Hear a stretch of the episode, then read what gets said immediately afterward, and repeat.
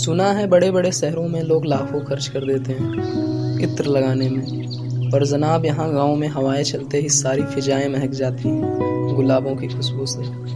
पेड़ों से बने कागज़ के पत्तों के लिए परिंदे छोड़ तो देते हैं गाँव को। पर शहर में आसमान तो रहता है उड़ने को, लेकिन आराम करने के लिए वो पेड़ों जैसी छाँव नहीं होती। यहाँ गाँव में अनाथों का भी परिवार होता है, और शहरों में तो अक्सर सिर्फ़ रिश्ते निभाए जाते हैं। गाँव में जब सुबह सुबह पत्तों पे पड़ी ओस की बूंदों से होकर सूरज की रोशनी बाहर निकलती है तो आँखें चमक जाया करती हैं। और आँखें चौधी आने की वजह से होने वाली दुर्घटनाओं की खबर तो अक्सर सुनने को मिलती है।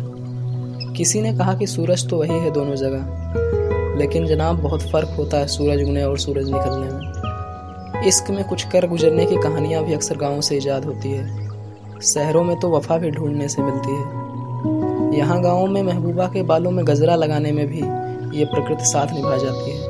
और शहरों में तो फूलों की दुकानों का धंधा चल रहा है आस्कों की वजह से।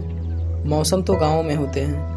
चाहे वो सर्दियों का अलाव पे आग सेकना हो, या गर्मियों में सबकी ज़ुबान पे चढ़ा आम का स्वाद हो, या सावन में मोती जैसी बारिश के बूंदों में भीगने के बाद चारों तरफ़ हरियाली देखकर सबका ऊर्जा से भर जाना। सारे ही मौसम गाँव को अपना सगा मानते हैं। आजकल लोग शिकायतें करने लगे हैं कि सुकून तो बचा ही नहीं अब इस दुनिया में। जनाब, किसी दिन दोपहर की कड़कती धूप में मेरे गाँव आइएगा। अपनी आम के बाग में पेड़ की छाव, तले आम पना बना के पिलाता हूँ आपको।